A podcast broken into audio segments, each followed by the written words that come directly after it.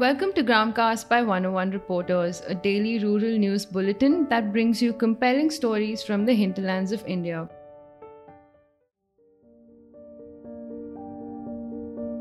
According to government data, only 4 of 100 houses targeted to be built this financial year under the centre's rural housing scheme have been completed.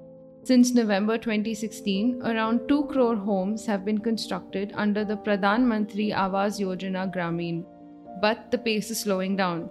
This has been attributed to the lockdown, financial constraints, elections, and saturation of eligible beneficiaries from the SCST category. The gap between the targets and sanctions has widened from 4.4 lakhs in the previous financial year to nearly 28 lakhs in 2021. The Rural Development Ministry's Performance Review Committee has urged states to expedite the daily rate of sanctions to achieve the target of 3 crore homes before August 2022. A village panchayat in Uttar Pradesh's Bijnor district has let off a child rapist with four slaps and a fine of 1 lakh rupees. An 8 year old boy was lured to a field and sexually assaulted by his 16 year old cousin. Villagers rescued the boy after hearing his screams and took him to a private hospital where he is recuperating. Meanwhile, the accused was produced before the panchayat where he was awarded this punishment. Though the process is illegal, the local police considers the matter settled since the victim's family hasn't filed a police complaint.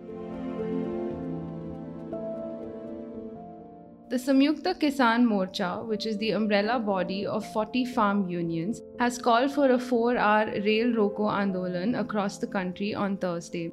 The peaceful protest will start between 12 noon and 4 pm to agitate against three agricultural laws enacted by the centre. Additional forces have been deployed in Punjab, Haryana, Uttar Pradesh, and West Bengal. The Railway Protection Force has deployed 20 additional companies across the four states. The Director General of Railway Protection Force, Arun Kumar, has appealed to everyone to maintain peace.